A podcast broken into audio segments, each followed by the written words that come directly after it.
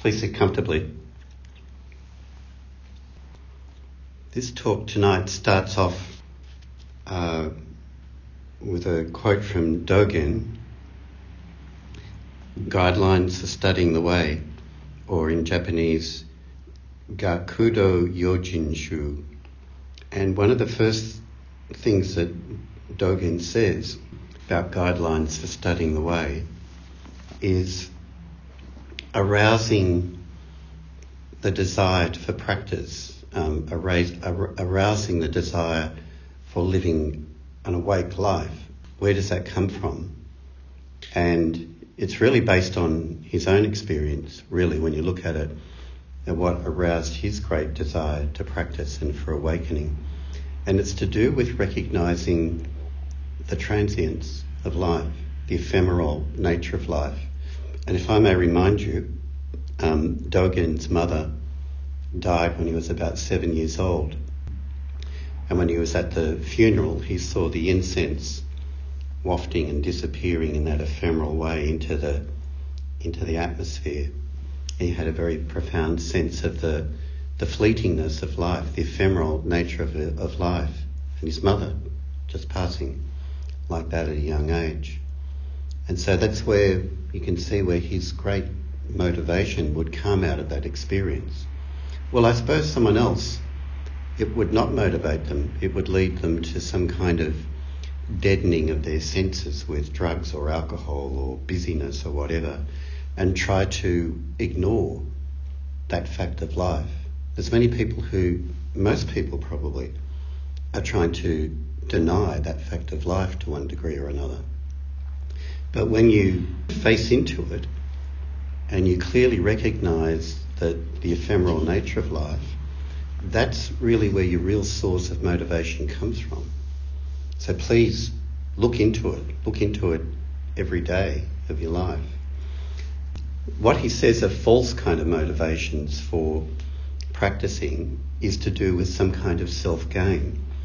That I'm going to achieve some special experience, you know, and I'm going to be blissed out and etc. etc. That, that's a, that's a, a, a gaining of something that's missing, which he thinks is a false motivation. But if you want to find the source of that motivation, it's there every every moment of our life. Is to look into that ephemeral nature. I had a um, an experience of this um, yesterday. It was actually that's why I'm bringing it up today. But I had a um, a follow up appointment with my cardiologist after my heart surgery earlier in the year, and he got me to do a, a stress test. And the stress test came out very well. He was very happy with it. Um, but in the meantime, he said, "Oh yeah, but there's a couple of other organs in your body I'd like you to get tests on and check them out because maybe they're not so good either." And um, he's a he's a, a very well known cardiologist. Um, his name is uh, Dr. Ross Walker. You may have heard of him. He's on um, radio, and you, you might find it interesting to to tune into his radio shows. It's on um, 2GB at 7 p.m. on Sundays, every Sunday. But um, Ross, as he's mentioned to me, has also been a, a, meditator for about 28 years as well. And he's someone who is, you can see, he's integrated the practice of medicine into a, into life you know, rather than just being some narrow technological discipline. And the importance of, you know, people developing a sense of happiness and well-being in their life and health is part of that.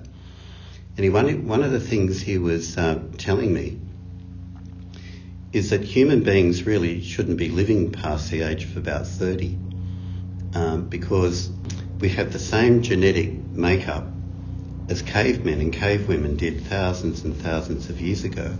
And they only lived to about 30 or 40 and they usually died with a you know spear in the back in the jungle or something like that. And our genetic makeup doesn't really um, is not there to for us to go on and on and on living. You know it's got we've got our use by date in a sense genetically and so most of us are actually past our use by date which is about 30 so if you got past 30 you're doing pretty well genetically mm-hmm. and um, genetically things break down in our body. Mm-hmm. And, uh, and if we live, all we can do is live a, a healthy lifestyle, you know, and do things like meditate and eat well and exercise, and we may prolong that time. But genetically, everything is breaking down, you know, that transcends the body. And I guess I went away from this consultation um, with Ross being being much more aware of the fleetingness of life. Uh-huh. And um, that's what we all need to face in into. I could have five years of active life left, maybe ten years. Who knows? Same same with you, or one year. We we don't really know. Um, but the older you get, and the closer towards death that you get, the more people start to, many people, not maybe everyone, but many people actually start to appreciate their life more. And I don't think from what the studies show it's because they've accumulated more knowledge. It's because they know the horizon is very close. You know, it's very close up there. You can see it almost. And it's because the horizon is so close that every moment is precious. Mm-hmm. And I really want to give this talk tonight, not, not so much for the more mature age people, but for the younger people, wherever you might be, is I might only have 10 years left. You've only got, you've only got 50 years left. That's all. Only 50 years, right? 60 years at the most, that's all. It's a little blip. When you think of how the millions and millions of aeons that the Earth has been around, 50, 60 years is a little blip. Uh-huh. And when people are younger, somehow, when I think back, you kind of think you, are bulletproof. But genetically, your body will break down like any body. Uh-huh. And uh, it's important to realize this ephemeral nature of life as soon as you possibly can. Seven's a good age to do it. 25 is a good age to do it. 30 is a good age to do it. Uh-huh. Any age is a good time to do it. But the sooner you get it, that life is ephemeral and passing away, that's good. Remember the, the, the, um, the, the evening message. I beg to urge you, everyone. Life and death is a grave matter.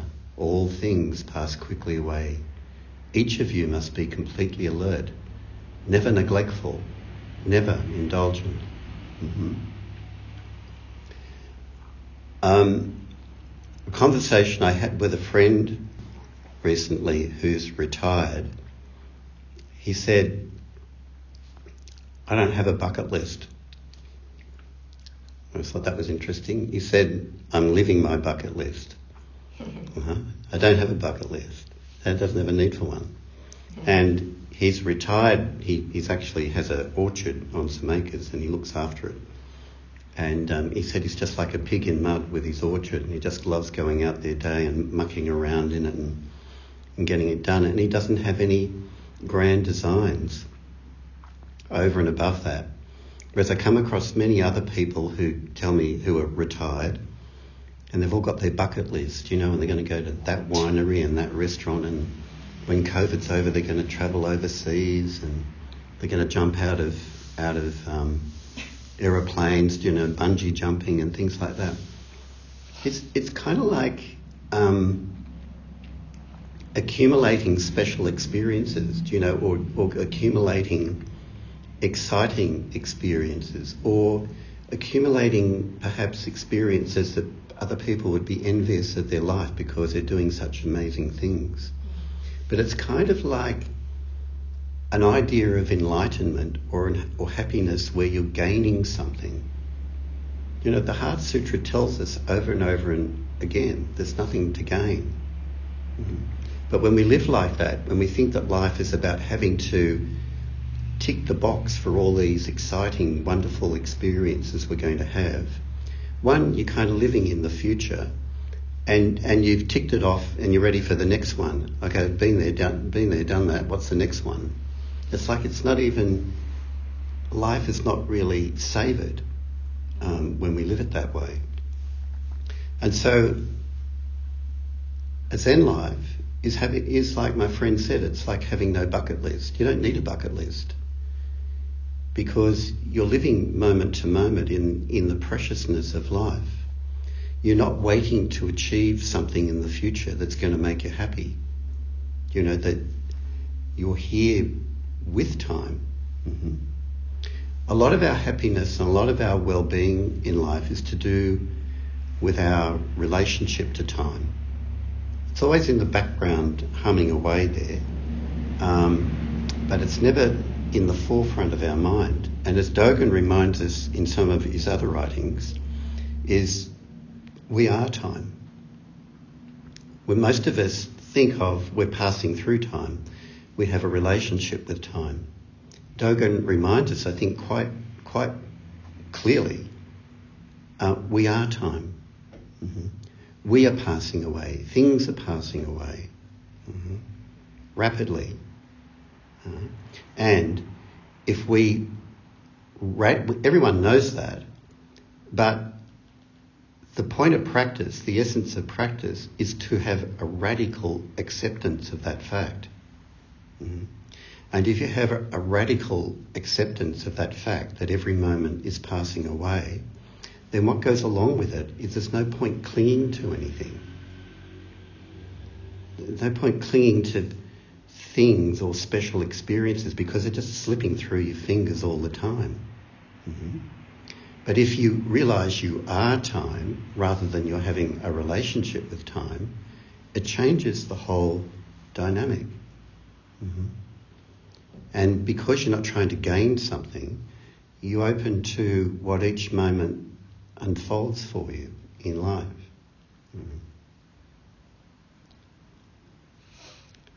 So, like I said, this talk is aimed mainly at however young you are. The more young you are, the more this talk is aimed at you. Uh-huh. Because your possibly your your death is not up there over the horizon. Uh-huh. But your life is passing away and passing away anyway. Uh-huh. You can have more wisdom perhaps um, at 30 or 40. You don't have to wait to develop that wisdom until you're 80 if you start younger.